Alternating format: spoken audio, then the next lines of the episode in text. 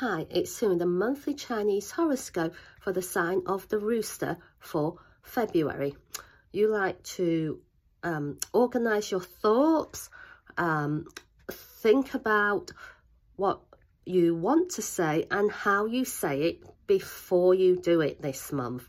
It could be that random bits of information could fall into place once we get your sharp rooster sense of detail onto things and maybe what you wanted to say isn't what you need to say. So think about the message you most need to deliver and how best to deliver it so others will want to listen and find out more.